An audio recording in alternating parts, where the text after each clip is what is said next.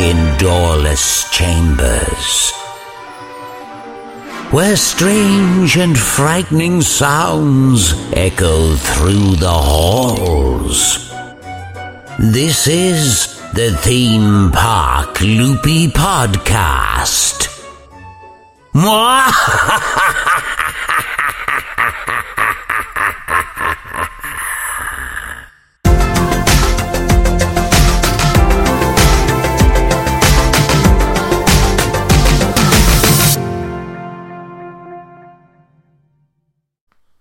Hey everyone, and welcome to the Theme Park Loopy podcast. And today we're going to be talking about Disneyland Paris planning for 2021.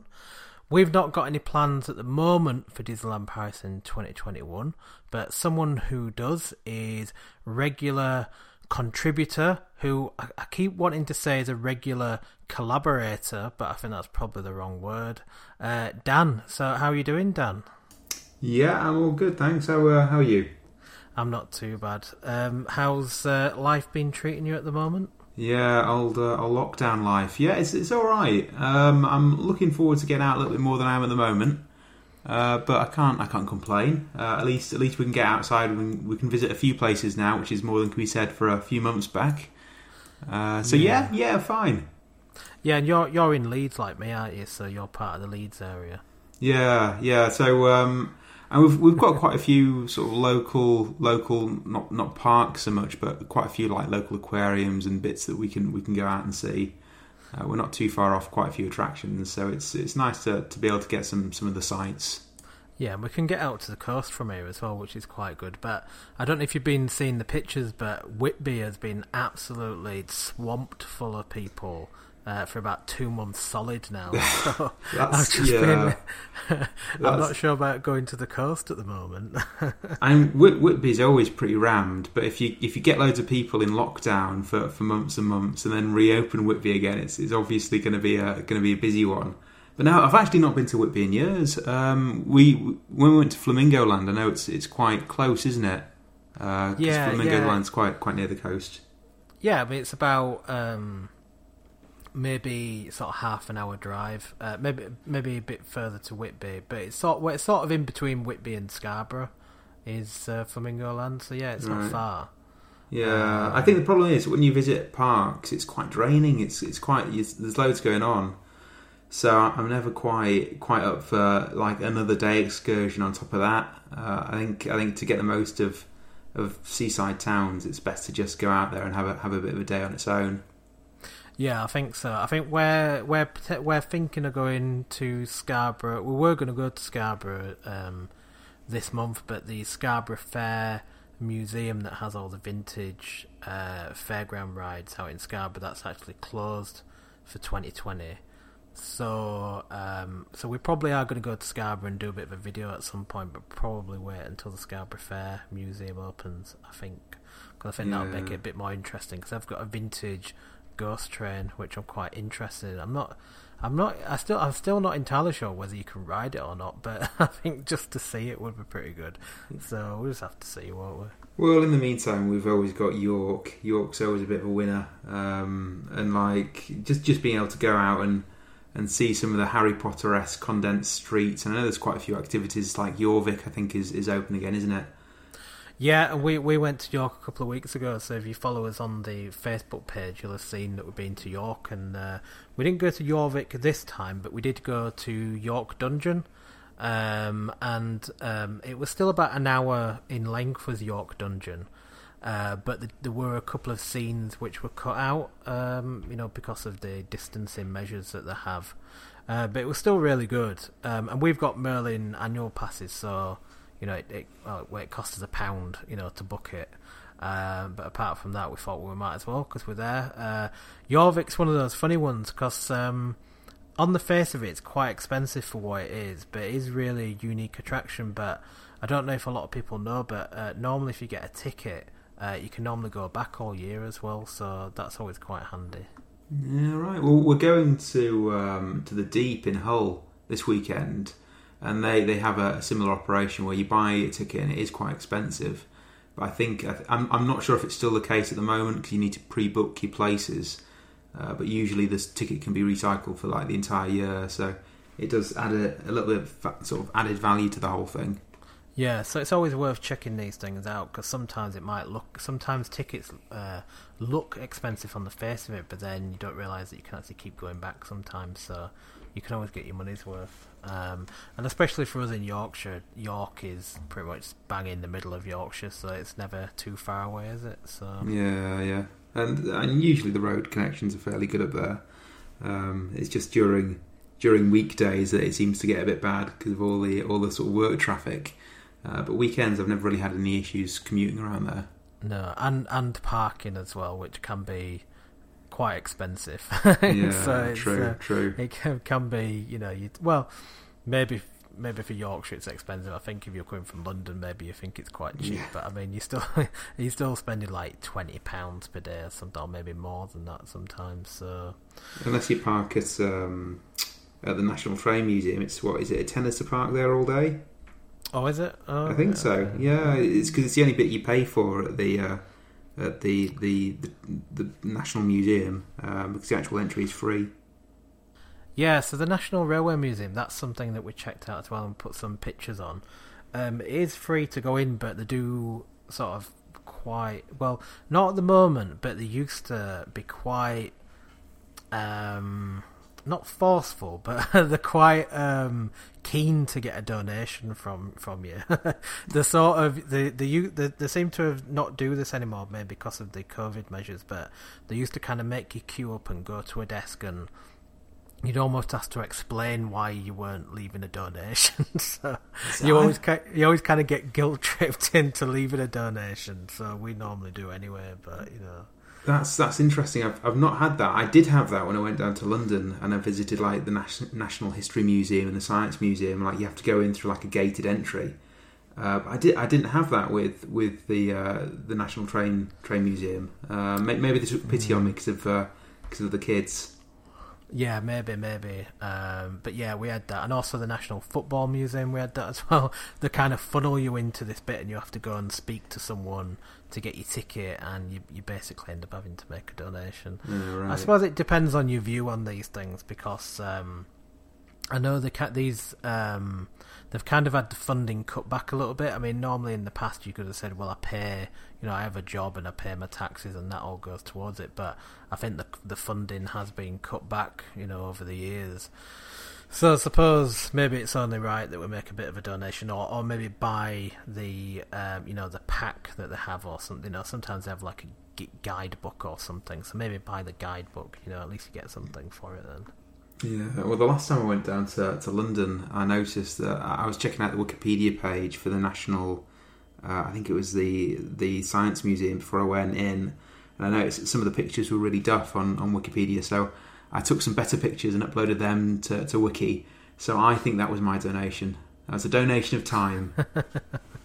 Yeah, that sounds fair enough to me. right, okay, so enough of that. Let's talk about. So, someone's probably tuned in thinking, this isn't about Disneyland Paris, what's happening? So, if, Detour.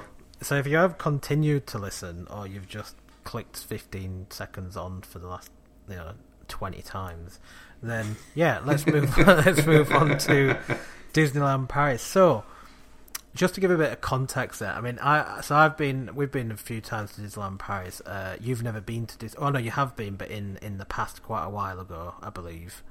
Um, Yeah. So it's almost like you're going for the first time, but you've been more recently. You've been going out to America and going to Florida, going to Disney World. So Yeah. you're kind of more into the Disney World kind of way of thinking with Disney, I think now.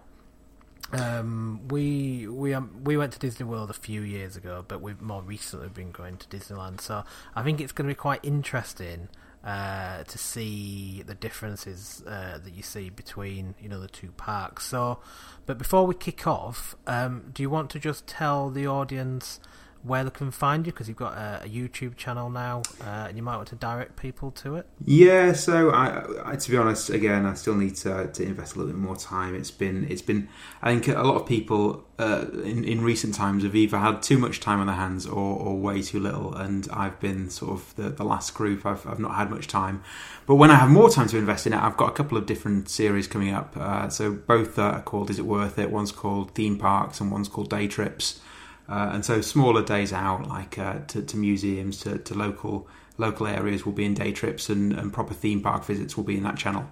Um, so I guess just favourite is it worth it theme parks, and when I go to a to a theme park next, you'll you'll hear about it.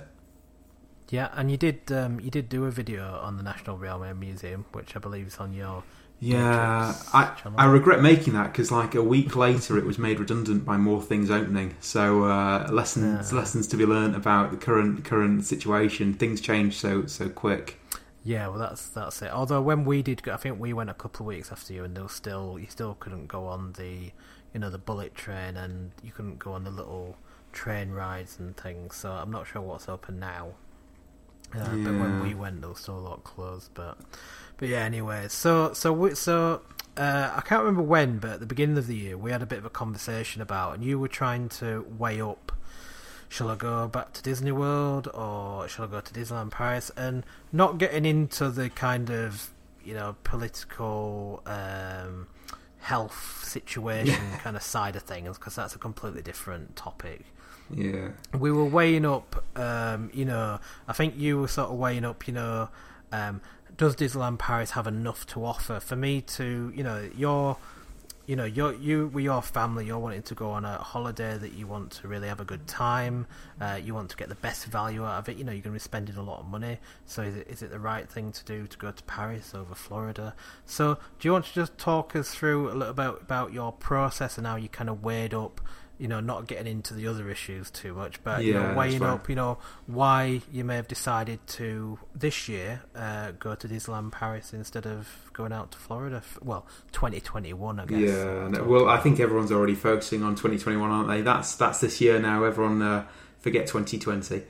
yeah, um, yeah, So yeah, I think it's it's just uh, so, so when when you're when you're booking big trips, I think for me it's all about escapism. It's all about escaping reality and you know the stresses of of, uh, of reality for a, for a couple of weeks and we've been to, to Disney World three times now. Um, we usually go for a couple of weeks, and it's. It, I think it's not just the trip itself; it's the planning. It's it's you know the organisation that goes into it, and it's it's just having something to focus on and look forward to. And you've got you know busy busy busy working family lives. And I think this year was was difficult when we were planning what we were going to do for for our next big holiday. Um, usually we just and we've we've just been defaulting to to let's go back to Disney World again. Every single time we go there, there's new rides, there's new you know hotels, there's new things to do, there's restaurants we've not been to. So the choice was to to keep doing that, but I think uh, for, for us it was there was a couple of things. We've just had our second kid, and she's she's currently tiny, um, and it's going to make travelling on a plane and, and over that kind of distance a lot more challenging than than previously. And I think the other aspect to it is we've not been to Paris, and it's it's right on our doorstep, and it sort of feels like you know if if we're going to give that a go, now is now is a good time. It'll it'll it'll save the commute and it'll be a bit of a different experience. I know that you, previously mentioned that compared to Disney World. It's it's really new. All the equipment, all the you know, all the the rides are, are in really good shape, and it, it, looks like it's you know it's had a lot of care and love that, that's gone into the park. So it, it seems like a you know a good logical next step. I'm I, I still have concerns that it's you know we're, still going for the escapism of it. We're still hoping to, to get that, and it's not as big a park, and no one's you know no one would say it is. Um, so I'm just hoping that the quality and, and, obviously the shorter duration of our, our holiday this time will will will make up for the fact that it's not you know the same size of resorts yeah, I mean, I mean, obviously, so if if, if you've not been to Disneyland Paris before, you're not familiar with it. Uh, Disneyland Paris uh, area is quite a big area. It's over about five thousand acres, something like that. Um, but not a lot of it's actually been developed. You know, maybe about twenty percent of it's been developed. So at the moment there's there's two parks at Disneyland Paris. So there's the Disneyland Park, which is pretty much um, pretty much like they've they've kind of styled it on the one that you'll find in, in California, but obviously it's got a much larger castle, for example.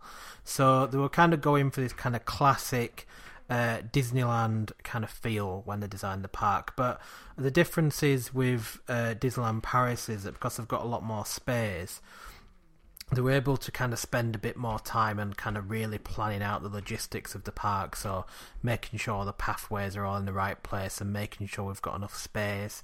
And they spent an awful lot of money on uh, making sure that Disneyland Park was, you know, a really beautiful park uh, to look at. And and um, probably you know probably about 15 years ago uh, some people might have been saying that disneyland paris was you know suffering a little bit because it wasn't making a lot of money and you know they weren't keeping up to it as much as they could have done. But over the last few years in particular and now it's actually owned by disney uh, because previously it wasn't actually owned by disney they've been over time they've been kind of upgrading different rides and spending money on different areas of the park. And it's kind of got to a point now where Disneyland Park is is a really really nicely uh, polished park and it's really nice. Now the other park that they have at Disneyland Paris is the Walt Disney Studio um, and that's kind of like a, almost like a mini version of Hollywood Studios. Um, I mean, Hollywood Studios gets a lot of stick for not having a lot of attractions, but you know, Walt Disney Studios really does suffer from a lack of attractions. There's really not a lot of rides there at the moment, and especially now that they're building a, a Marvel area, that whole backlot area, um, you know, is under construction at the moment. So when you're considering, you know, when you're comparing the parks, though, Dan, is there any aspects of Disneyland Paris that you think actually, compared to Disney World, I'm actually really looking forward to seeing this different thing or trying this thing that's new at Disneyland Paris? What would you say that you're looking forward to the most in comparison? I think the, the the couple of, of attractions I'm looking forward to. So I think Space Mountain is is really high up on the list. Um, so I remember I, I don't have me- many memories of the first time we went because it was a, it was quite a rushed weekend trip, uh, and we just didn't plan it out as a family at all. I, I think the reason the reason I have not not much of a memory of it is, is we literally did did nothing. We didn't know what we were doing. We we turned up there we didn't know what the rides were. We didn't know any of the history of any of the you know any of the park, uh, and we, we just basically stuffed it up. Um, so compared to this time where we, we've we you know we're, we're much more into the uh, the Disney experience. We know what to expect. We know what the other parks have. Um, we're, we're, we're much better prepared. Uh, but yeah, I remember one of the, the, few memories I do have is is looking up at at, uh, at uh, Space Mountain and thinking, yeah, that looks amazing but there's no way I'm, I'm going to ride that because at the time I had a bit of a phobia of, of roller coasters, which has now uh, has now been been uh, been removed from my uh, my sort of Florida holidays.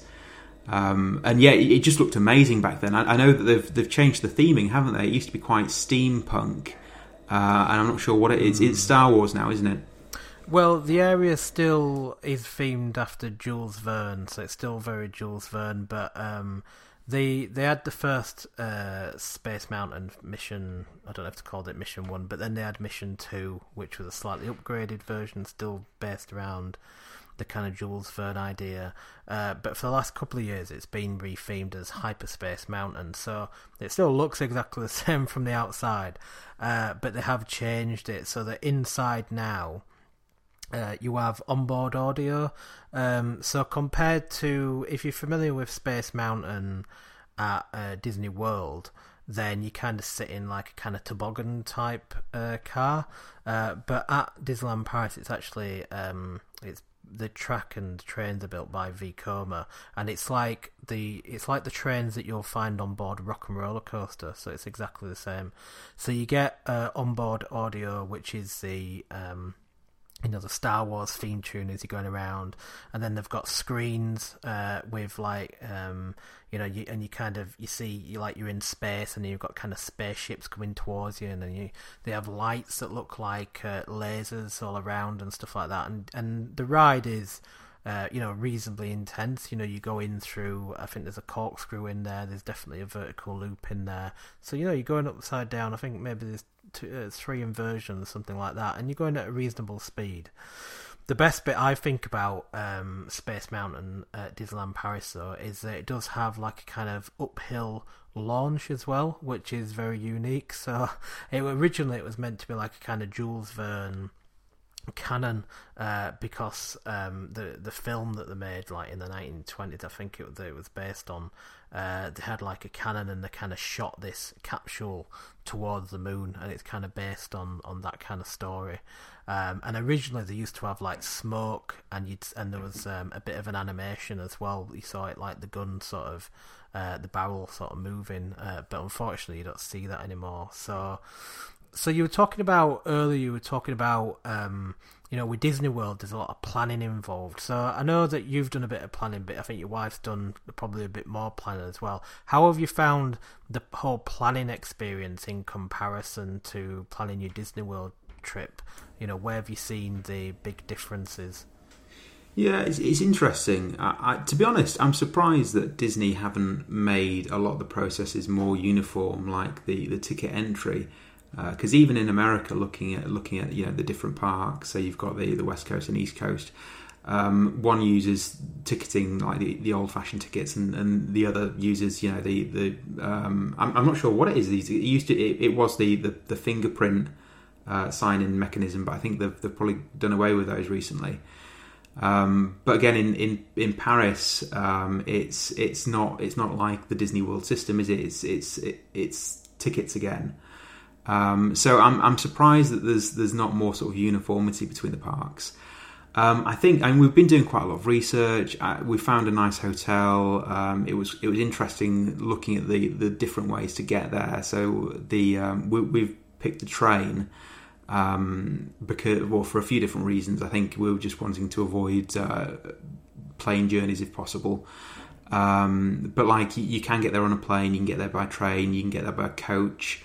Uh, you can do a combination of different things. So it's it's good to have you know different ways to, to reach the park, which is something you don't have really if you if you go to uh, to Disney World. You have to take a plane, and then you, know, you, you can either uh, rent a, a, car or, or go by a, uh, by a, by a bus when you get there. But like really, the, the majority of the, the way you get in there is, is going to be the same as everyone else. Uh, so it is nice to have that flexibility. Yeah, I mean that's one of the things I love about uh, going to Disneyland Paris is that um, I mean we normally uh, fly, and you know we're in Leeds, so we actually have an airport here, so I can literally uh, jump in a taxi.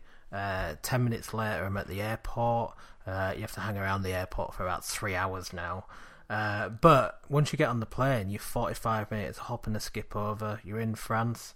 Um, you know, and if you book a transfer, it's it's another half an hour or so and then you're there, and it almost feels you're like, oh, I'm I'm here now. it's almost like just getting on a train down to London or something. It's probably actually quicker than that. Well, pe- people go in their own cars, don't they? So people drive yeah, down to Disneyland yeah. Paris, and that idea is pretty pretty mad as well.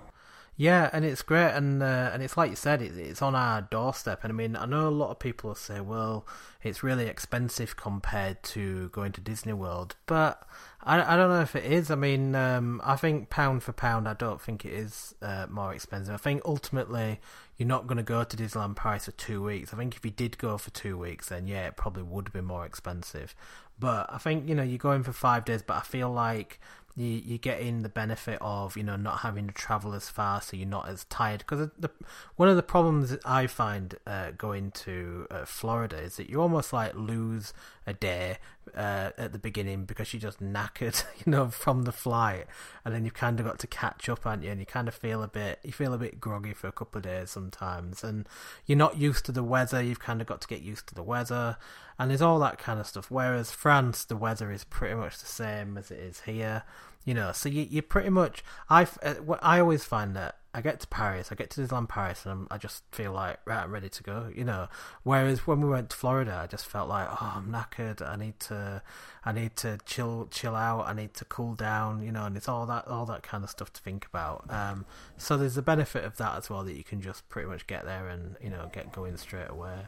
Yeah, and uh, with with um, with Disney World, I definitely recommend anyone who's who's going there don't don't go nuts on your first day because like when when we last went, the first thing we did is we had a full day at uh, in the Magic Kingdom, and then we went to the the evening event that they had because uh, it was it was a Halloween.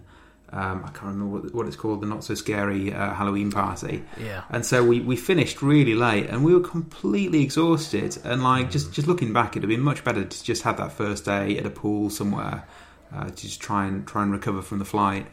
Yeah, I think a lot of people forget that you know you've had a really long flight and a lot of the time you've probably been awake an awful long time like um you know we we had to get up at something like six six o'clock in the morning then as flight were like you know half ten or something and then we had the kind of nine hour flight over there. Then when you get to florida it's about four o'clock in the afternoon uh, but actually it'd be you know much later in the day. So um it kind of feels it feels very weird, and then and then your body kind of wants to wake you up um, at like kind of four o'clock in the morning on your first day, uh, well your mind does, and then your body's not as willing. Uh, so there's all that to consider. Um, yeah, absolutely. It's it's not it's not a, necessarily a great way to start your your holiday really because it, it it gets you started in a a really I don't know. A, for, for the second and third day, you're on a bit of a, an energy low, um, and yeah, it's it's not it's not ideal. And again, this is this this is all uh, essentially circumvented if you go to a local place like Disneyland Paris. So yeah, I, I think you're right. You, you, you essentially lose some of your holiday when you go when you go to America, and you don't get that with with anywhere in Europe. Uh, so that's definitely a bonus. Definitely, yeah. So in terms of uh, location, when you were trying to weigh up where to stay. I'm probably just I'll probably just explain if you're not familiar with Disneyland Paris again. Um, there's a few different options uh, if you're looking to stay at Disneyland Paris. So if you're looking like us, uh, we're just a couple and we're not really bothered where we'd stay. Really, you know, as long as it's clean, uh, we want somewhere pretty cheap to stay because we'll probably spend most of our money in the parks anyway. Um, we like to stay. Uh, we we stay sort of off the park, just away from the park, about twenty minutes away, in an area called Val d'Europe And Val d'Europe is a town that was actually built by Disney. Uh, so and it's part of that kind of. Um, you know that that kind of uh, area that I was talking about, that kind of five thousand uh, sort of square um, five thousand square meters, I think, or my, I don't know what I'm talking about anymore. But that kind of that Disney, that I don't know, I'm I'm lost my mind. Um, so that, but anyway, that kind of ring, that kind of circle that you see around Disney, Val Europe is part of that. So you kind of like staying, you're staying in a hotel that's not operated by a Disney, but it's almost like staying. Uh, an affiliate hotel, um, and you still feel part of that Disney bubble, even though uh, you're about 20 minutes away from the park. So we quite like staying there, and it's it's quite a good option. Um, and you do get um, there are shuttle buses for a few of the different hotels. The kind of three main hotels down there, you have shuttle buses. The other option is that there are uh, Disney partner hotels, which are like the official partner hotels, and they're sort of on the other side of Disneyland uh, Park, just outside of the Disney Village. Um, and staying there a little bit more expensive than staying at Val d'Europe, but if you have a family uh, that can be a bit of a better option because they're a bit more family friendly hotels. One of them has like a, a mini a mini sort of farm slash zoo. Uh, one of them has like a big pool with like a kind of pirate ship in it and, and like a soft play area and stuff. Uh, one of them's actually themed uh, um, like a castle. So there's a few different ones that you can choose, uh, which may be a bit more kid friendly. Now, the, the, the other option is that you actually stay on site, uh, and that's what you decided to do. Stay within the, you know, very close to the park, and there's a few different options within that as well. Um, you can either stay at the more pocket-friendly. Um, uh, there's a Cars themed hotel, and there's a Toy Story themed hotel that you can stay at.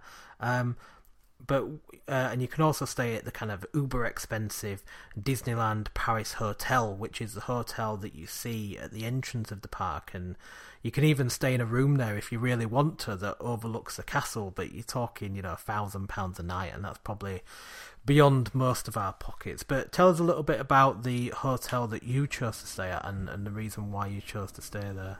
Yeah, so we're headed to Newport Bay. So we're headed to, to one of the sort of nicer um, Disney owned hotels. Uh, at least I assume it's Disney owned. I know that uh, they've they've taken ownership of, of, most of the, the park now, so uh, I'd I'd take a guess that it's probably owned by them. But I think for for us, we're we're really time poor when it comes to holidays. We don't get many holidays, uh, so we tend to stick less on the value side and more on the convenience side. Um, and for us, I, Newport Bay is, is, really close to the entrance. It's very much a walkable thing. Um, and because we've got kids, you know, if, if we want, um, you know, nap time for, for one or both of them, it's it's uh, a hotel that we can get back to um, very easily without having to get a taxi or a bus or, or what have you. I think it's just it's just reassuring knowing that you've got that ability to come back if uh, if if something goes a bit a bit wrong or if someone's overly tired uh, or just just too excited and needs to calm down. Um, but I think I think those requirements are, are, more because you know because of the kids. I'm not I'm not sure if you know if you're a, a young couple or um, or just you know just don't don't have kids to, to, to, have to worry about. Obviously, the the priorities would be completely different. I think we are probably more err on the value side and try to go on a few more holidays. If we were, if we were doing that, we'd probably do something more similar to what you, you're doing. Um, but yeah, the kids do do change the equation quite a lot for us. Yeah, definitely. Um, yeah, I mean, uh, the, also the other thing I didn't mention is there is actually a, a campground uh, as well that's uh, nearby, uh, so you can actually, if you if you really wanted to, you could drive over and um, you could set up a tent or take a camper van or something like that. But maybe in summer, I don't know if I'd I'd quite fancy that. Um, but yeah, Newport Bay. That's one of the Disney hotels. Um, it's probably um, it's probably I, hmm, I'd say it's probably the most popular one actually, because um, even though a lot of people kind of aspire to stay in the Disneyland uh, Paris hotel, um, it hasn't been renovated for quite a long time. It is due for renovation pretty soon actually. Um, but Newport Bay was only renovated, um, I think, around 18 months ago. Um, it's kind of theme, it's got like this kind of nautical theme.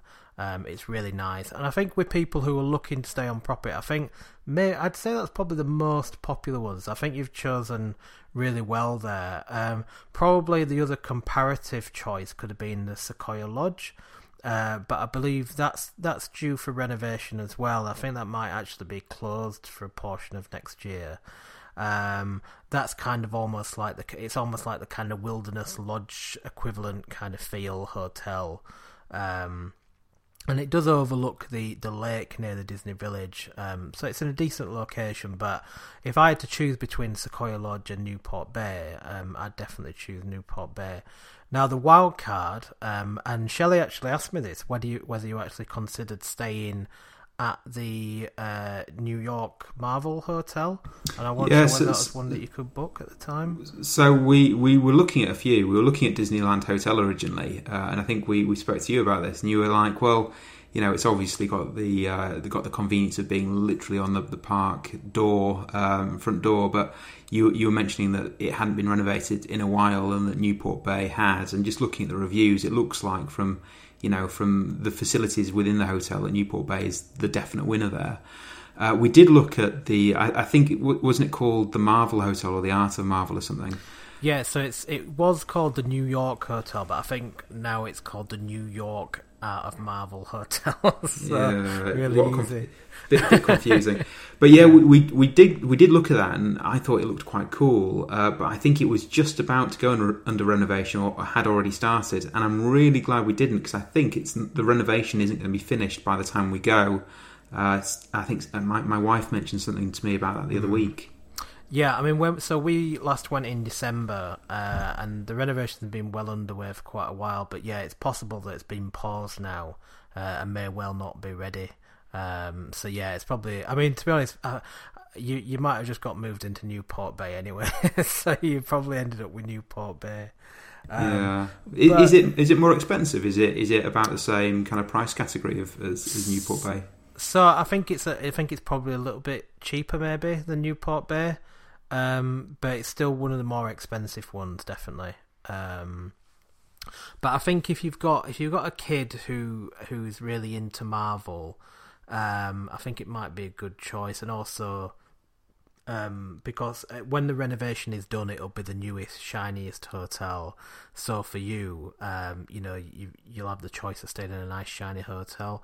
Um, but I think probably worth mentioning that the even though um, the reason why it's called the Art of Marvel Hotel is because the rooms have been done in with like kind of um, the art in mind. So it's not it's not being done in a really cartoony kind of way. Well, there are kind of cartoons out there, but if you kind of sort of go with me a minute, um, the, the they've kind of focused more on you know look how good this drawing of you know Tony Stark is you know and his what a comic book would look like you know and there's like you know um, kind of drawings and paintings kind of hung around the hotel and they've tried to do it like that in a kind of more you know, in a kind of toned down kind of way, because it probably would have been easy for them to go, right, let's have a Avengers hotel and go completely crazy with it, uh, but they've not done that. So it's kind of, and it's probably because it's in France, really. So because they've they've tried to go for Marvel, but with more of a sophisticated kind of feel, I guess. I think that's probably the way that I'd, I'd describe it. So don't expect some sort of massive over the top Marvel hotel. It's more like, you know, it's really vibrant, but it's more like the kind of artistic kind of side of it. And so you'll see lots of pictures of the Marvel characters, but you're not going to see a Quinjet in the lobby, you know, for example. so, you know. I think it's going to be it's going to be interesting. And uh, obviously, I've not been to Paris before to compare directly to anything else there. But uh, the last time we went to Orlando, we stayed. Um, let's have a look. What was the what was the, the hotel called? It was uh, Coronado Springs. I'm terrible with names, but Coronado Springs was just absolutely amazing. I was blown away by the hotel. Um, obviously, again, it was it was it was a, a new a new um, part of the of the resort. They'd, they'd literally just built the hotel by the time we uh, or the towers by the time we, we got there. Um, we'd we'd opted not to go in the towers because we wanted uh, something a little bit a little bit more sort of low to the ground. Um, but we, we went in there. We, we had some amazing meals. Um, all the facilities uh, for, for basically the whole resort were, were new. Even the rooms that, that weren't new, they're just freshly renovated.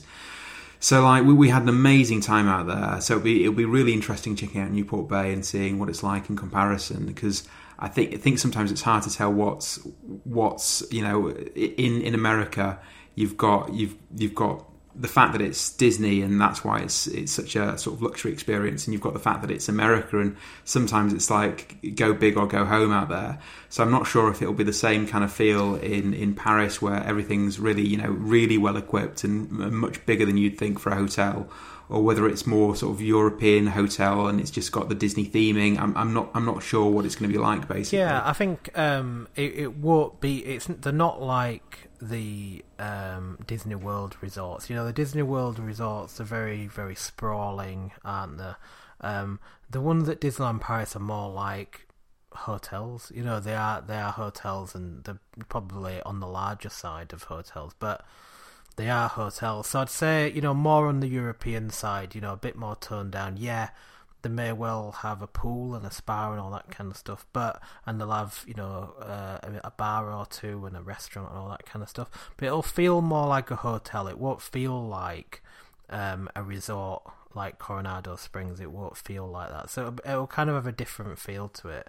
It'll just feel like you're in a really big hotel. Uh, you know. Um, because a, a lot of people, yeah, because in America they call them resorts, and I know we call them resorts as well, but they're not really resorts, you know, in comparison to the ones that you'll find in America, these kind of massive sprawling resorts. Uh, it's more like staying in a really big hotel, and I think one of the reasons for that is in America. Um, a lot of people will go to Disney and go to one of the hotels, sometimes just to stay in the hotel, you know, for a few days. Uh, whereas if you go into Disneyland Paris, you are going there for the park. I, I'm not really sure why anyone would go to Disneyland Paris just to stay in one of the hotels for a few days. It wouldn't make sense to me. So that's one of the reasons they're not re- the the hotels over there are not really designed to keep you engaged all day. You know, I'd say the ones over in Florida, they're there to. Tr- they could, you know, you could easily, you know, Wilderness Lodge, for example, you could easily spend all day there doing various things. Uh, but the reality is, the ones at Disneyland Paris are, yeah, we've got some nice features, but it's kind of somewhere for you to stay and you know go for a drink or go for a meal. Uh, but we're not going to keep you entertained all day because you know surely you're going into the parks, aren't you? Uh, you know, so I think that's the kind of approach that they take. Um, do you know much about? Um, have you have you had a think about yet about where you might want to go to to eat? Have you have you looked much into the Disney Village? A lot of people don't realise that the Disney Village exists, which is like a kind of mini uh, downtown Disney slash Disney Springs. Have you have you kind of looked into that yet? Yeah, so we, we have done. And again, it's it's been a little while. I think it's it's it's mad because there's there's so much to, to the research. And I know it's it's not Disney World, but there's still so much to, to do and see. Um, we've we've had a look at, at, all all of the sort of the big the big name um, restaurants. Um, it, it's to be honest though, it's been it's been like three. I, I, we did this just before lockdown really kicked in, so it's been it's been a few months now since we did the research. Um, so I could probably do with a bit of a, a bit of a, a, mental jog in, in terms of uh, of what is out there. I think from from memory, uh, there's a lot more restaurants that sound quite authentic. Like I'm, I'm looking forward to trying trying some of the actual you know French uh, French menu options, um, which I, I, think in, in America it's it's strange in America because obviously they're they're very remote to a lot of the theming areas that, that, that are in the land, so they don't actually have any real castles. They're, they're nowhere near Europe. All of these foods uh, are brought in, and they all seem quite distant. But in Disneyland Paris, I, am I'm, I'm expecting more sort of local food and, and more foods that are sort of representative of, of France. And from looking at uh, some of the some of the menus, I, I think that is what what I saw. I think, for instance, I think you can have snails, and you know, if, if you, I can't remember what the actual term for, for escargot. Thank you. Um, like, I, I, don't think there's any chance that that would happen in Disney World, uh, although I could be wrong. No, yeah, I'd, I'd say, yeah, I, I found that the food at Disneyland Paris is less homogenized than what you'll find over in America. So by homogenized, what I mean is that um, all the food isn't basically the same. You know where you go. Um, there definitely is a degree of homogenization, but you know there's some big differences. You know you could go to uh, Chez Remy, which is a ratatouille themed restaurant, uh, which is in the Disney Studios, and you can go there and you can actually get you know ratatouille that looks like the ratatouille that um, that he made in the film. And yeah, get, I'm, giving that a go. That sounds good. Yeah, um, what what's Buffalo steak. Bills like? Because we, we were looking at booking that. Yeah, so Buffalo Bills is is a dinner show, um, and it's kind of like basic barbecue type food. So nothing that would kind of knock your socks off. Uh, it's just kind of basic. You're mainly paying for the show. Um, so you go in um, and you do like a uh, Goofy does like a bit of a pre-show, and you sort of you know around there, and then you get invited into the kind of main arena, and then you can kind of pay for. Uh, you know, you can pay for more central seating if you want that, or you can just pay and sit wherever. And they just kind of serve you kind of basic barbecue food. So you might get like, you know, some ribs or something, and you'll get some sweet corn or whatever, and you get like some cornbread or something. So it's just basically like that. Uh, most people who go to Buffalo Bills are not going there for the food; uh, they're going there for the show. So I'd probably just bear that in mind. I think from you know the the show is worth going to, but don't expect to you know get fed you know really big portions of really good quality food. I'd say. Um, I think uh, for me, uh, the best restaurant. So the uh, Buffalo Bills that that is um, the Wild West show is in the Disney Village, but I think the best restaurant that we've um, experienced in the Disney Village is King Ludwig's, which is one which a lot of people forget about, and it's kind of easy to miss because. Um, it kind of looks like a castle tower sort of in the middle of the village and it's kind of shoehorned between Starbucks and down there where Earl Sandwich is. Uh, but in there, it's absolutely gigantic inside, and it's themed like a kind of medieval castle inside, and it's great. Uh, really good theming inside, uh, like you're inside this big castle. Um, and the food's really good, and they do food just like um, you can get like half a, a roast chicken with like mashed potatoes and things like that. Um, and they just do really good food, and it won't. I mean, the prices are all kind of around the kind of same kind of mark, really, in Disneyland Paris, wherever you go. Um, but they do do like a happy hour, and you can get like a stein of beer, which is you know something that's quite fun to get. And they do do like cocktails, and they do like two for one cocktails, I think, sometimes in the happy hour. So it just depends what you're kind of looking for. But my top tip would be.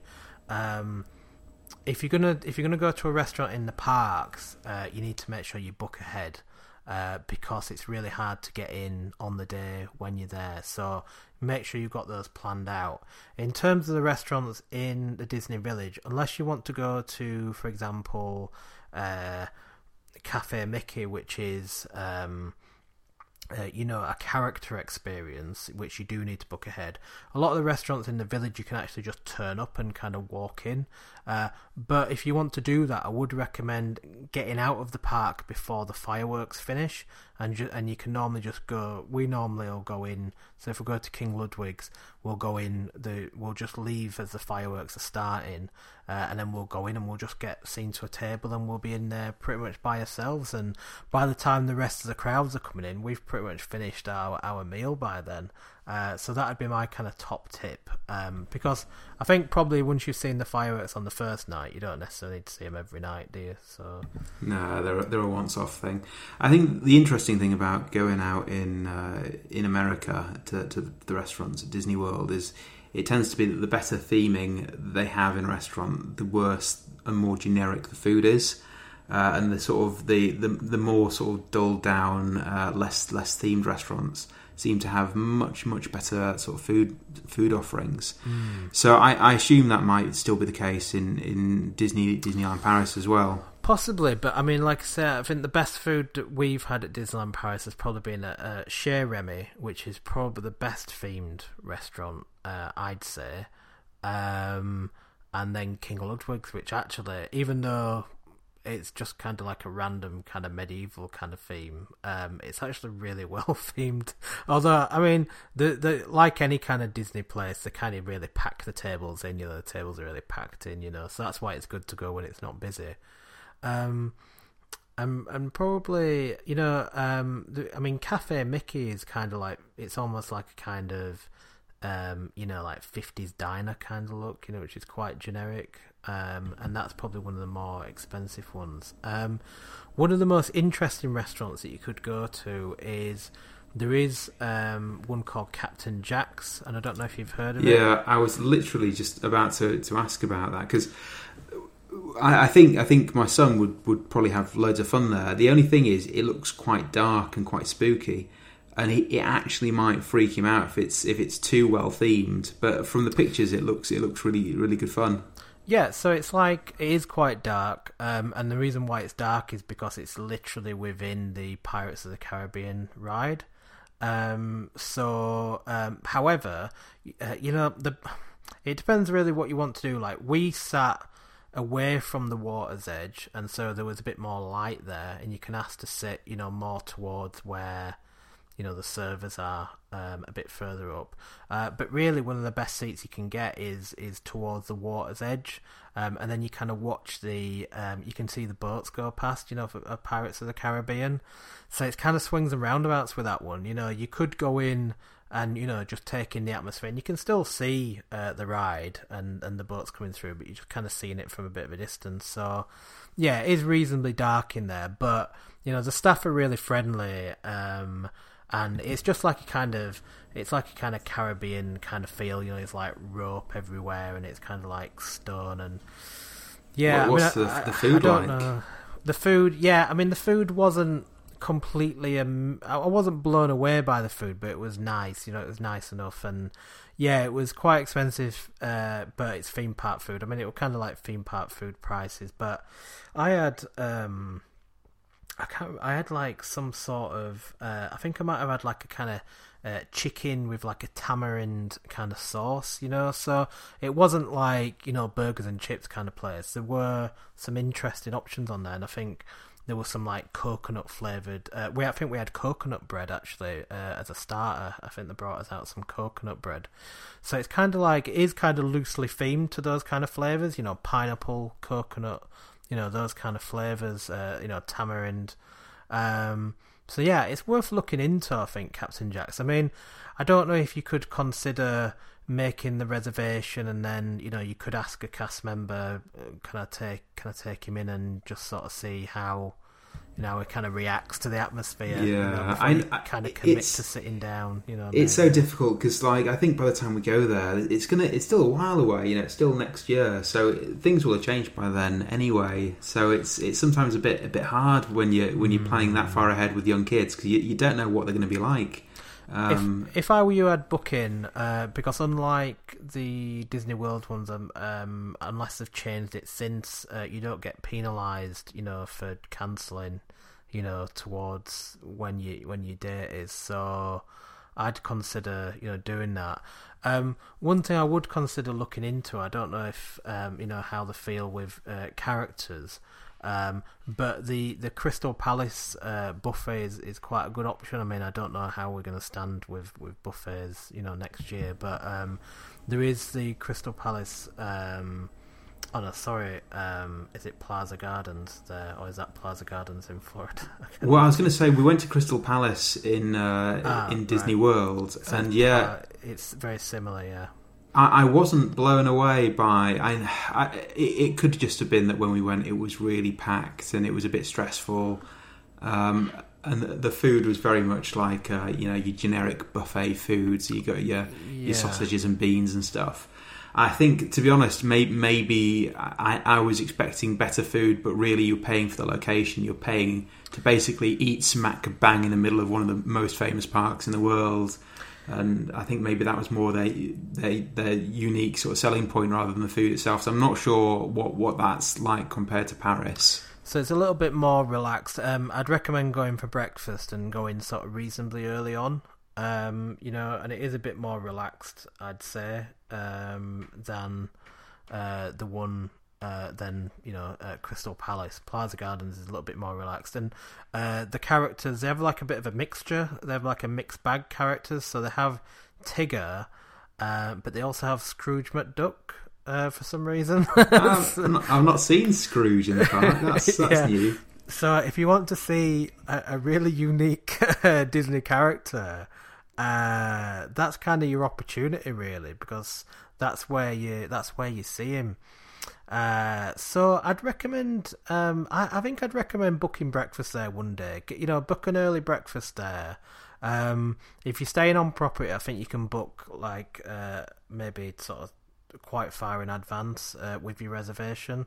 So I'd just book in for breakfast and just go with it. And it's not priced too badly. I mean, it's you know it's theme park food again. Um, but yeah, and um, you know, there's not many at Disneyland Paris. There's not many restaurants in the park. You know, the main ones probably are you know those that we've mentioned. Really, I mean, you will find Casey's Corner as well. That's there. Um, but I would say be really careful with the mustard over there because it kind of like blows your head off a little bit. Yeah, I, I'm I'm all I'm I'm all for hot and spicy, and and uh, classic mustard is definitely high on my list. I'm just I'm, I'm you've got me curious now. I'm looking through a list of all the all the restaurants, and there's there's some here that look look pretty. There's a Middle Eastern one, um, Yes. Agrabah Cafe, which are obviously Yeah. from from Aladdin. That that looks that looks interesting. Yeah, um, Agrabah Cafe. That's uh, you know like all like hummus and um, you know chickpea type dishes and things like that, and that's really well themed as well. Uh, that is a little bit on the dark side as well, but not as dark as Captain Jack's. Yeah, I forgot that one, but yeah, um, yeah. If you want more of like a healthy kind of choice, then then that's probably a pretty good shout. And they do have a massive selection of food in there, like really big selection. Um, so I think it's probably well worth it actually going going there uh, if you can. Uh, and that's another one. Um, you don't always have to book that one. That one you can sometimes just walk in, but um, depending on the time of year we're going, if if you do want to go to it, I'd recommend just booking it, and then then you've got it sorted. Then. What Um, about the the Rainforest Cafe? Sorry, again, it's it's a theming outside. I, I can imagine uh, So my, my son Rain- pointing at that and just wanting to go in. Yeah, no, I think the Rainforest Cafe um, feels very generic to me. Um, inside, um, it's a little bit it's a little bit worn. I'd say that's probably one of your worst options in the village. Um, so I wouldn't really recommend that. I mean, I you know, I like I said, I think in the village, I think I'd suggest going to uh, King Ludwig's. Or another option is that if you just want something quick, go to Earl Sandwich. Uh, Earl Sandwich is fantastic over there. Um, so that's always a good option. And they do do like a bit of a quick kind of breakfast in there as well. Uh, we can get like a croissant and a coffee, um, or you can get like a sandwich. They do one called uh, Le Frenchie, uh, and that's basically uh, like ham, Gruyere cheese, and mustard. Uh, and it's really really nice. so I'd recommend getting that if if you want to. Um, so yeah, so there's quite quite a few options there, sort of food wise. So so I think probably just have a look into it and just kind of think about you know what what you want, kind of what your budget is going to be. Um, just expect to pay you're going to pay slightly over the odds, you know, for the food because you're in a theme park. Um, I think if you're comfortable with that, um, there is, um, dependent on what the situation is with the Disneyland Paris Hotel. There's a couple, there's a few options in the Disneyland Paris Hotel. Uh, there is a, a, California Grill there, which does like, um, which is probably the most expensive restaurant on park. Um, there's also, I think it's in in a Inventions or Inventions, which is a, a character based kind of buffet again, but it's a little bit more. Um, it's a little bit more relaxed and a bit more grown up kind of feel because it's in the hotel and it's a bit more relaxed in there. That's quite a good option um, if you want to go to a character dinner or uh, they might do breakfast in there as well. Uh, that could be an option. And also, if you just want a kind of light bite, and you or you want to just go for a drink or a, a bit of a cocktail, um, there's Cafe Fantasia, which is just across the way in the hotel as well. Um, but I mean, uh, you know, if you're paying for a cocktail over there, you're paying nearly twenty dollars for a cocktail. Wow, sometimes. yeah, that's that's steep. Uh, and this is something you need to just be aware of at Disneyland Paris. It's probably the same at Disney World as well. Is that you can sometimes get exactly the same thing somewhere else for about four euro cheaper. Um, so uh, some of the cocktails that they'll sell in the Disneyland Hotel in Cafe Fantasia, you may actually be able to get in Newport Bay, but actually cheaper. So it's probably just worth reviewing the prices. Uh, for Cafe Fantasia, you're just kind of paying for being in Cafe Fantasia. But it's it's beautiful as Cafe Fantasia and they have this massive chandelier and it's obviously it's themed based on, you know, Fantasia. Yeah. Um, so it's fantastic. So and I think it's it's interesting because that's not just food. Like if uh, my wife was queuing for ages to find uh, some Disney exclusive jewelry that they just released when we were in uh, in America last, and we were in this queue for ages and ages, and in the end we just gave up uh, and the a couple of days later, we're in um, one of the other parks, um, and we we went into just a generic gift shop, and they had the same jewelry, uh, about fifteen dollars less, and there was no queue. So just generally in Disney, just always look around because you can find the same things in different shops for a fraction of the price sometimes. Yeah, exactly, exactly, and. Um that can you know and it's always worth um, looking in if you don't find what you want in world of disney um, to look uh, a bit further down in disney village there is actually another gift shop uh, and they actually have sometimes a wider selection of you know teddies and sometimes some different things that you'll find in world of disney. So sometimes you've got to kind of shop around a little bit but whatever you do make sure you put time aside to go to world of disney um, because uh, unlike the one in Florida now, it still is. It does still feel very Disney. I think the one in Florida, I think they've made it. I don't know. It kind of looks like a warehouse now. I, I don't know what they're my, thinking with that. Um, it's it's a bit it's a bit of a mad shop. Um, yeah. I, I, I think. Um, Oh, in, incidentally, like I think the best the best food we had in America was at Toledo's, which is a, a restaurant at the top of the hotel that, that we were we were staying in. So I'm not sure if there's like a, a little quieter, you know, restaurant that might be a little bit out of out of the way that might be worth worth visiting. I haven't really done research to that extent yet. But if anything like that pops up, I'd be interested in seeing it.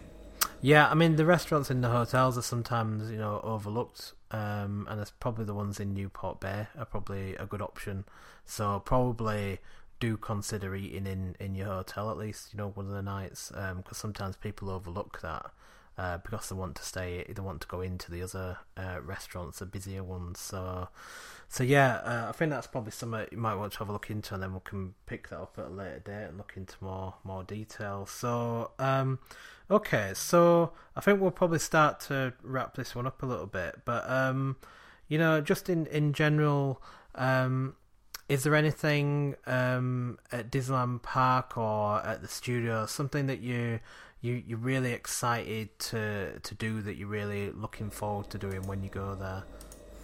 Yeah, um, so I, I think I, I, think it's just it, for me. It's the rides. I just want to I want to get out there and I want to actually get on some rides um, because it's been it's been an absolutely mad year, and I think just having having that experience to look forward to is going to be really good. Um, I think for me, it's it's just going to be comparing all the differences between you know what what they've got in Paris because they've got so many of the same rides. You know, they've got um, they've got the, the haunted mansion out there, don't they? But from what I hear, it's it's potentially better themed. Yeah, so they've got uh, so it's called Phantom Manor, um, and the audio has just been restored to the original audio, which was done by Vincent Price. Um, so it was under renovation for ages, like nearly two years, really. Um, yeah, I, I I liked I like it a lot better than uh, the Haunted Mansion in Florida. Um, I don't know why. It just feels it feels more authentically spooky. I'd say.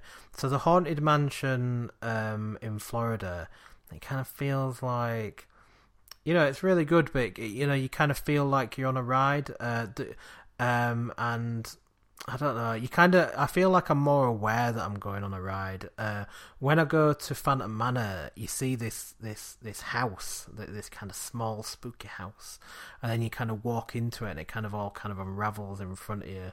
And um, I don't know. I just found it. I found the audio to be really good, and and um, you know the effects that are in there are really fun um, and obviously you get the audio of Vincent Price um, I don't know yeah I mean I, I liked it I, I did like it better than the Haunted Mansion I mean I, I do think the Haunted Mansion's really good but yeah I think Phantom Manor is just slightly better I'd say um, and also the area of the park where it is as well because Phantom Manor is very imposing it kind of he can be stood near uh, Thunder Mountain um, you know, with the boat coming around down the lake, and you just see this house uh, shimmering um, across from the lake. Whereas the haunted mansion, it kind of feels like it's kind of it, it kind of reveals itself a bit too late, and it's not very, you know, you kind of don't see it until you've kind of been through the queue a little bit, and I don't think you get that kind of anticipation uh, like you do with Phantom Manor, uh, unfortunately. So yeah, I'd say it has got the edge, and I think you'll you'll really enjoy it. And the best thing is it's generally walk on a lot of the time because it's got such a big capacity that you're normally just walking on it. That's what I like to hear, and I think they've got the, in Paris. They've got the best Big Thunder as well. Everyone raves about. You know, I think it's supposed to be longer than the ones they've got in America, and it's it, it goes uh, under under the under a bridge or under a tunnel at some point, doesn't it? Um, yeah. So the so the big difference is with Big Thunder Mountain in Paris is that um, Big Thunder Mountain, the the main portion of the ride is actually on an island in the middle of the lake. So there's there's um, so in Frontierland is basically an area, and then there's a big lake. There's Phantom Manor to one side. There's the Molly Brown boat uh, dock, and then there's there's the um, you know, Thunder Mountain is just basically um, an island in the middle. Um, so you actually board the ride, not on the island, and to get there, it actually goes underneath the lake and then takes you up Thunder Mountain, and then you kind of go around it, and then towards the end of the ride, you go back under the lake and back onto uh, the station. So that makes it a little bit more unique, but it is, it is it's faster and it's wilder uh, it felt to me a bit longer. I don't know if it is or not, but it just felt like a much. It felt more like a roller coaster. I was, I was quite disappointed by Thunder Mountain in Florida. I'd kind of built it up, uh, but it just felt a bit too tame for me. Almost like you know, they have the Runaway Mine Train at Alton Towers, which is just basically this kind of powered coaster, which doesn't really go at any speed at all, and it kind of felt a bit like that. Um, but Thunder Mountain at Disneyland Paris it is a wild ride, and uh, my last ride in December uh, was a night ride in the rain on the back row of Thunder Mountain. And I'm telling you, that was a wild ride. That was absolutely mad. Uh, so yeah, that's something that can't be missed. Yeah. You'll I know- definitely it- enjoy it. Definitely It's enjoy it. definitely it's something to look forward to. And I know there are a few new rides as well. There's uh, there's uh, what's I think there's there's one that I was looking at. Indiana Jones, is it? Um, Yeah, so Indiana Jones, it, it's it's quite a generic uh, roller coaster. It's like a kind of Vekoma, just like looping, just single loop uh, coaster. Yeah, it's fun. Uh, it's something different, but um, it was kind of built at a time uh, during the sort of Michael Eisner kind of reign where they didn't have a lot of money. They needed to put a ride in. Uh, they just had to kind of put it in, and it, I think even after a year, they had to completely put more theming in it because it just seemed so random when they first built it. Um, but yeah, it, it's fun, and it's yeah, it does go upside down, and it's a fun ride. I really enjoy it, uh, but it's nothing. It's nothing extraordinary, you know. I wouldn't queue, you know, I wouldn't queue for a long time for it, you know, 15, 20 minutes I think could be my limit. Uh, yes, sorry about the, the background noise there. My dog has escaped and is now causing chaos in the entire house. I think, and there's, there's Ratatouille as well, and that one looks. It, must be good because they're porting it across to uh, to Florida, so it must be must be a bit of a crowd pleaser. Yeah, Ratatouille is fantastic. Um, you get all the kind of audio, visual, and also you get the kind of smells as well. Trackless ride. Um, yeah, really unique, really fun. Um, probably, probably rated as you know probably the top ride, or at least within the top few rides at Disneyland Paris. I'd say. Um, one ride that does get overlooked a little bit that people don't seem to mention a lot is uh, Crush's Coaster, which is like an indoor spinning coaster. But that is one that gets it does get really big queues. Um, so if you're gonna get if you you'll have uh, extra magic hours hopefully uh, from staying at Newport Bay. I would recommend if you're gonna go to Walt Disney Studios, get in there first thing and get yourself over to Crush's Coaster straight away. Uh, because all day long that will have a 45 minute queue, uh, no doubt. Uh, Yeah, at the very right. least. Um, N- so- Note made. so you I'll, need to get um, on that. Extra magic hours. I mean, even if you're not planning to be there all day and you're going to go to Disneyland Park, I would recommend getting over to Walt Disney Studios, get on Crush's Coaster, and then hop over to Disneyland Park. And that's one of the handy things with Disneyland Paris I really liked is the fact that you can literally just park hop uh, just by walking across uh, the path, and you just walk back over to the hotel, go back into Disneyland Park, or you can just walk back over to the studios, and it's just literally like a ten minute walk uh, across across the path, uh, which you can't do in Florida. You know, it'd involve uh, you know a sweaty bus ride, and you'd have to kind of get up again and all this kind of mess. You know, you're talking a, an hour or so sometimes, or maybe a sweaty walk uh, from you know up to International Gate or something like that uh, from Yeah. Hollywood Studios. But uh, at Disneyland Paris, it's literally just walking across, which is really really handy. Um, but yeah, there's a lot of there's a lot of rides there which. Uh, at Disneyland Paris, I would argue have the better version of the type of ride. Uh, it's a small world. I think it's really it's a really fresh uh, version of it, and it also has a proper uh, like like at Disneyland uh, in California. Um, it has the full you know frontage, you know, um, so it looks really impressive as you're walking towards it. The one in Florida, it's kind of like just there, uh, across from the Peter Pan ride, and you're like, oh, is that it? Oh, okay. Uh, Yeah. yeah, it's it's uh, it's a, a weird location actually. Is that because it's in quite like a condensed street and it's a bit of a bottleneck and it's quite a stressful place to be. It is, it is. Uh, so yeah, they have Peter Pan's flight, but that's pretty much exactly the same as the one you'll find in Florida. I would recommend getting a fast pass for that uh, straight away. Um, so yeah, so there's a few different things. So the only thing, uh, so before we finish that, I'll just wrap up on a couple of different points, things that you really need to be aware of if you're going to Disneyland Paris. Uh, and you did touch on one of these earlier. So the first one is fast pass. They don't have, um, you know, like FastPass Plus, so you're not booking it on an app and then getting a slot. You are doing like the old school, go into a machine, uh, you get a ticket, it gives you a time to go back, and you go back and you use your ticket, and then you go and get another ticket, and so on.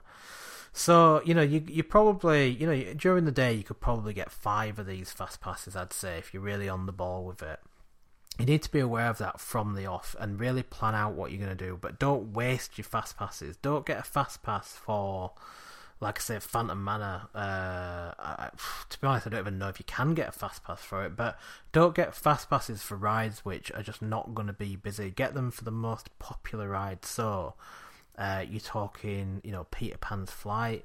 Um, you can't get one for Crush's Coaster, but maybe you could get one for Thunder Mountain. Um, maybe you could get one even for, to be honest, Space Mountain. If you go there early, you're probably going to be walking onto it. But if you're going to be going into the park later, get one for Space Mountain because you might be queuing later on. So just just have a think about you know what, what kind of also Buzz Lightyear spin that can get big crowds in the afternoon as well. Yeah, we, I don't so, think I, I, remember doing that one. In I, I, know they've got an equivalent in America, but I, I don't think I've done that one. Uh, I think it's it's it's awkward because obviously you need your hands, and I, it, it's kid friendly, so kids can go on it, but they won't get the most out of it. So we, we tend to skip it. Mm, I'd I'd recommend going on it. It's really fun uh, and they've just they're just renovating it, or they have been renovating it at the moment. It is a really good ride. It's worth going on it, even if you don't use the guns, and just sort of experience it because it is quite impressive. You know the sets that they have in there, and things yeah. are moving all the time. Well. So. I, think uh, our, our little lad is, is really interested in Buzz Buzz Lightyear now, so it's probably worth it just, just for the theming. Um, yeah, I'd I'd say so. Um, definitely.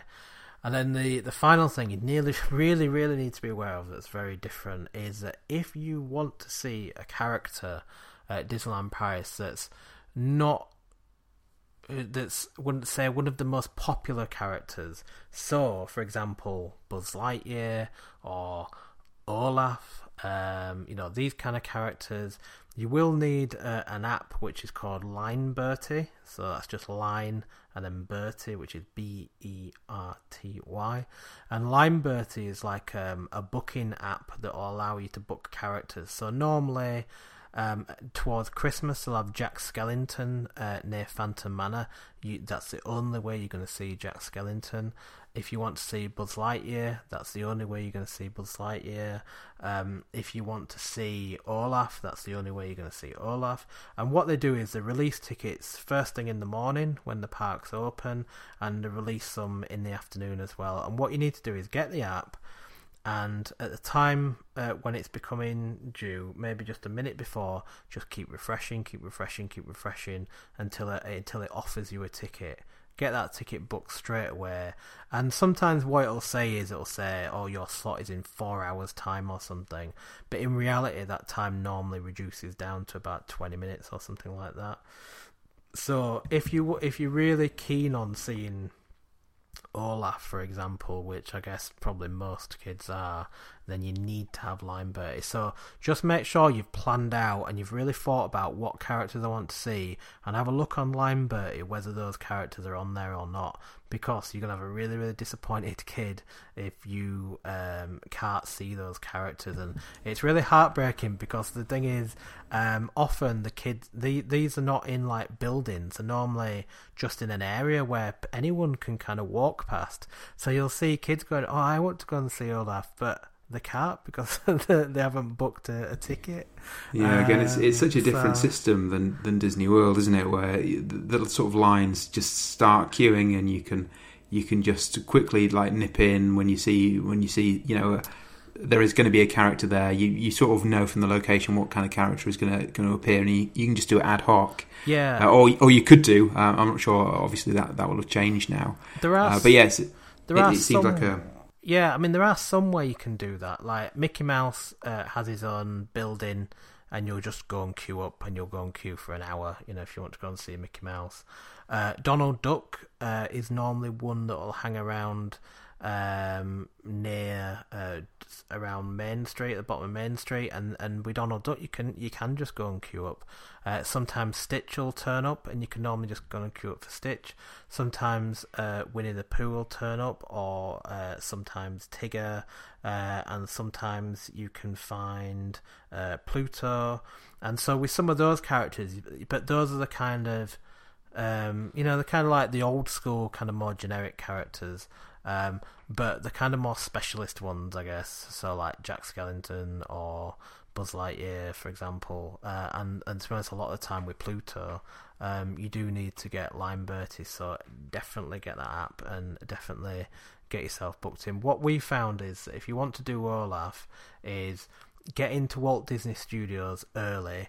Uh, first thing, go and get yourself some breakfast from the. They've got like a really big canteen area which is within the first building to the right and they actually do quite a good deal. Like it's not even that expensive and they do this kind of like uh omelette sandwich kind of thing and a croissant and a, an orange juice or whatever. Just get that and then just while you're eating just keep refreshing uh, for Lineberty, and probably by the time you've finished your breakfast, you'll have a ticket for for Olaf. So that'd be my top tip, Yeah, rather than kind of sitting good. around in the rain or something. Sound, sounds organised. I'm, I'm sure that my, my wife will be all over this. Incidentally, uh, it sounds like the, the dog tried to share our, our baby's new vibrating seat, which resulted in the scream. Uh, apparently, that issue has now been resolved. So apologies for for the chaos at my side. Well, welcome to our world. That's fantastic. Yeah. Well, yeah. uh, Unfortunately, you can't take your dog to Disneyland Paris, can you? So, although, um, I think they do. We're not taking the dog. I don't care if they change the rule. the dog is not going anywhere near. They do actually have at Disneyland Paris, uh, um, like a kind of dog daycare service. Uh, so if you did drive to Disneyland Paris and uh, you just went there for the day and you had your dog, uh, there is actually there's like a first come first serve doggy daycare. Uh, so you know, it's an option, I guess. The dog can stay in the kennels. I'm I'm I'm fine with that. Yeah. Brilliant. Okay, well, I think we've we've covered an awful lot of ground. So hopefully, uh, after this conversation, uh, Dan, you feel a little bit more informed. Hopefully, the audience is feeling a little bit more informed. Um, I think, like we we were talking about this before we uh, did the recording. I think probably what we'll do is we'll pick this up again at some point in the future when you've done a bit more planning, um, and we'll sort of see where you are with it, and we'll uh, we'll go through it in a bit more detail. If you're up for that. Yeah, I, I think the final sort of couple of months of preparation for us, we're, we're starting to look forward to it. We, we've really, you know, gotten gotten a little bit more intense on the old research side. So if you can catch me in that that window, uh, there'll probably be a lot more of a, a buzz a buzz about the experience because it'll be something you know upcoming that we can really look forward to. Yeah, it'll be real then. You'll be like, we're going to Disney in two months' Yeah, time. absolutely, absolutely. Brilliant. Okay, so before we close then, do you want to just remind everyone where they can find you? Yeah, feel free to subscribe to Is It Worth It theme parks. Um, at the moment, I've just got some uh, some footage from our last trip out to America. I've got a little bit more to stick on there, so it's just POVs at the minute. Um, but what I'm planning to do is put some of the Halloween stuff on there uh, in time for this Halloween, because obviously it was taken taken last year when things were a little bit more normal in the parks, and I think a few people might might be after that kind of material this year. Um, so if you if you think you might might be interested, subscribe, and uh, hopefully I'll get some more more fresh material out out shortly. Brilliant, thank you. And yeah, Theme Park Loopy, if you want to find us, we're probably most active on Facebook, uh, so just find us at Theme Park Loopy. You can also find us on Instagram, and we do also have a YouTube channel, which um, I know, I keep saying this, but we don't upload to it as much as what we'd like, um, just mainly because we've been so busy at the moment. But we do have a few vlogs and POVs and things on there, so if you want to come and check that out, check that out. Um, but mainly, probably come and find us on Facebook, and we also have a group called Loopy About Theme Parks, and you can just join that and ask us questions and sort of join the conversation. So- Yeah, I should have clarified. Yeah, I'm I'm only on YouTube. I, I, I haven't got the time to be on Facebook, but I, I admire your group. It's it's it's well it's well administered. I'm I'm enjoying the posts. yeah, uh, and and like I said before, Dan is a, a regular collaborator uh, with Theme Park Loopy and uh, joins in um, on the live streams and various other things that we're doing. Uh, so you'll see Dan on there as well. So you can come and say hi to him on the group or join one of our future live streams uh, when we do finally manage to get one booked in when we're not all one day one day when we're not all too busy. So yeah, brilliant. Okay, well, thanks for joining us, everyone, and we'll see you again real soon. This podcast is over.